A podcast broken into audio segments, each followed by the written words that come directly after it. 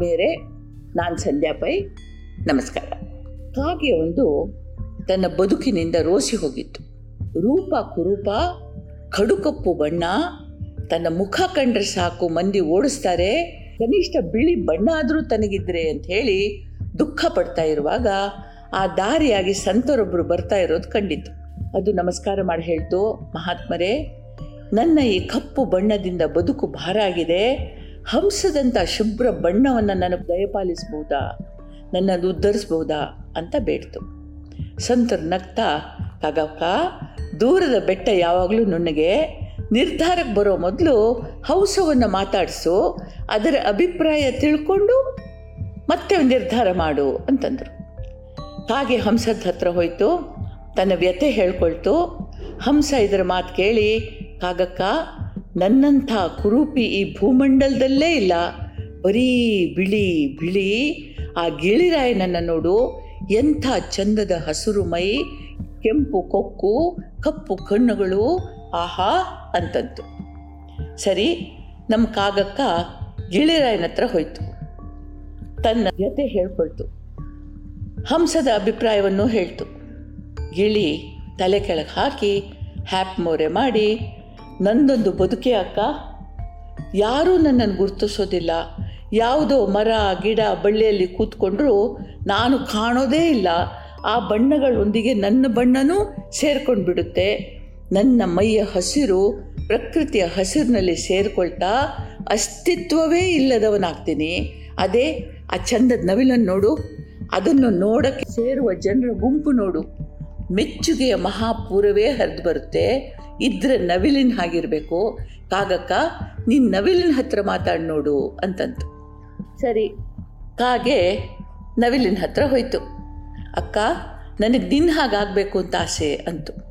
ಕೂಡಲೇ ಪಕ್ಕದಲ್ಲಿದ್ದ ಗಂಡು ನವಿಲು, ಅಯ್ಯಯ್ಯಪ್ಪ, ನನ್ನ ಹಾಗಾಗೋದು ಅಂದರೆ ಸದಾ ಸಾವಿನ ನೆರಳಿನಲ್ಲಿ ಬದುಕೋದು ಅಂತ ಅರ್ಥ, ಎಲ್ಲಿಂದ ಯಮರಾಜ ಯಾವ ರೂಪದಲ್ಲಿ ಬರ್ತಾನೋ, ಕೊಂದು ನನ್ನನ್ನು ಸುಲಿತಾನೋ, ಕೆಲವೊಮ್ಮೆ ಪ್ರಾಣ ಹೋಗಬೇಕು ಅಂತಲೂ ಇಲ್ಲ, ಪರ ಪರ ನನ್ನ ಗರಿಗಳನ್ನು ಕಿತ್ಕೊಳ್ತಾನೋ ಅನ್ನೋ ಹೆದರಿಕೆಯಿಂದ ಕ್ಷಣ ಕ್ಷಣವೂ ಚೂರು ಚೂರೇ ಸಾಯ್ತಾ ಬದುಕ್ತೀನಿ, ಬೇಡಕ್ಕ ಬೇಡ, ನನ್ನ ನಾಯಿ ಪಾಡು ಯಾರಿಗೂ ಬೇಡ, ನಿನ್ನ ಬಣ್ಣ ಚೂರು ಕಪ್ಪಾದ್ರೇನಂತೆ, ಕಳೆ ಕಳೆಯಾಗಿ ಎಷ್ಟು ಚೆನ್ನಾಗಿದೆಯಾ ನೋಡು, ನಿನ್ನ ಗರಿಗಳ ಹೊಳಪು ಯಾರಿಗಿದೆ, ಇನ್ನು ಮನೆಯ ಅಡುಗೆಯಲ್ಲಿ ಮೊದಲು ಪಾಲು ನಿನಗೆ, ಯಾವ ಶುಭ ಸಮಾರಂಭವೇ ಇರಲಿ ಮೊದಲ ಎಡೆ ನಿನ್ನ ಪಾಲಿಗೆ, ಕಾ ಕಾ ಅಂತ ಕರೆದು ಕರೆದು ಅನ್ನ ಹಾಕ್ತಾರೆ, ನೀನು ತಿಂದರೆ ತಮ್ಮ ಪಿತೃಗಳಿಗೆ ಮುಟ್ಟಿತು, ಪಿತೃಗಳು ನಿನ್ನ ರೂಪದಿಂದ ಬಂದು ಅವರಿತ್ತ ಆಹಾರ ಸ್ವೀಕರಿಸ್ತಾರೆ ಅಂತ ನಂಬ್ತಾರೆ, ನಿನಗಿರೋ ಮರ್ಯಾದೆ ಸ್ಥಾನ ಮಾನ ನಮ್ಮಲ್ಲಿ ಯಾರಿಗಿದೆ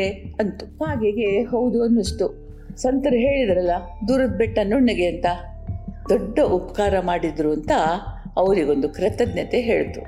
ಒಂದಾನೊಂದು ಕಾಲದಲ್ಲಿ ಭಗವಂತ ಮನುಷ್ಯರು ನೆನೆಸ್ಕೊಂಡ್ರೆ ಸಾಕು ಬರ್ತಾ ಇದ್ನಂತೆ, ಅದು ನನ್ನ ನಿಮ್ಮ ಹಾಗೆ ಮನುಷ್ಯ ರೂಪದಿಂದಲೇ ಬಂದು ನಮ್ಮ ಕಷ್ಟ ಸುಖ ಕೇಳ್ತಾ ಇದ್ನಂತೆ.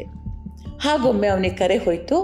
ಅವನು ಬಂದಾಗ ಮಂದಿ ಗುಂಪು ಕಟ್ಟಿಕೊಂಡು ಅವನ ಮುಂದೆ ತಮ್ಮ ತಮ್ಮ ಕಷ್ಟಗಳ ಕಂತೆ ಇಟ್ರಂತೆ. ಎಲ್ಲ ಕೇಳಿದ ನಂತರ ಭಗವಂತ ಒಂದು ಪರಿಹಾರ ಹೇಳ್ದ. ಒಂದು ವಾರದ ನಂತರ ಬರುವ ಒಂದು ಪರ್ವಕಾಲದ ಮಧ್ಯರಾತ್ರಿ ಊರ ಹೊರಗಿನ ತನ್ನ ಮನೆಯ ಮುಂದೆ ಯಾರ್ಯಾರಿಗೆ ತಮ್ಮ ಕಷ್ಟಗಳಿಂದ ಬಿಡುಗಡೆ ಹೊಂದಬೇಕೋ ಅವರೆಲ್ಲ ಬನ್ನಿ. ಬರುವಾಗ ತಮ್ಮ ತಮ್ಮ ಕಷ್ಟಗಳನ್ನು ಒಂದು ಚೀಲದಲ್ಲಿ ತುಂಬಿಸಿ ಮೂಟೆ ಕಟ್ಟಿ ತನ್ನಿ, ಅಲ್ಲಿ ಅವುಗಳ ವಿನಿಮಯ ಮಾಡಿಕೊಳ್ಳುವ ವಿಶೇಷ ಸವಲತ್ತು ಕೊಡ್ತೀನಿ ಅಂತಂದ. ಎಲ್ರಿಗೂ ಬಹಳ ಖುಷಿಯಾಯಿತು. ಒಂದು ವಾರ ಕಷ್ಟಪಟ್ಟು ತಮ್ಮ ತಮ್ಮ ಕಷ್ಟಗಳನ್ನು ಹಿಡಿದು ಮೂಟೆ ಕಟ್ಟಿದರು. ನಿಗದಿತ ದಿನ ದೇವಸ್ಥಾನದ ಹೊರಗೆ ಬಯಲಲ್ಲಿ ಸಂತೆ ಸೇರಿತು. ವಿನಿಮಯದ ಸಂತೆ, ವಿಕ್ರಯದ್ದಲ್ಲ.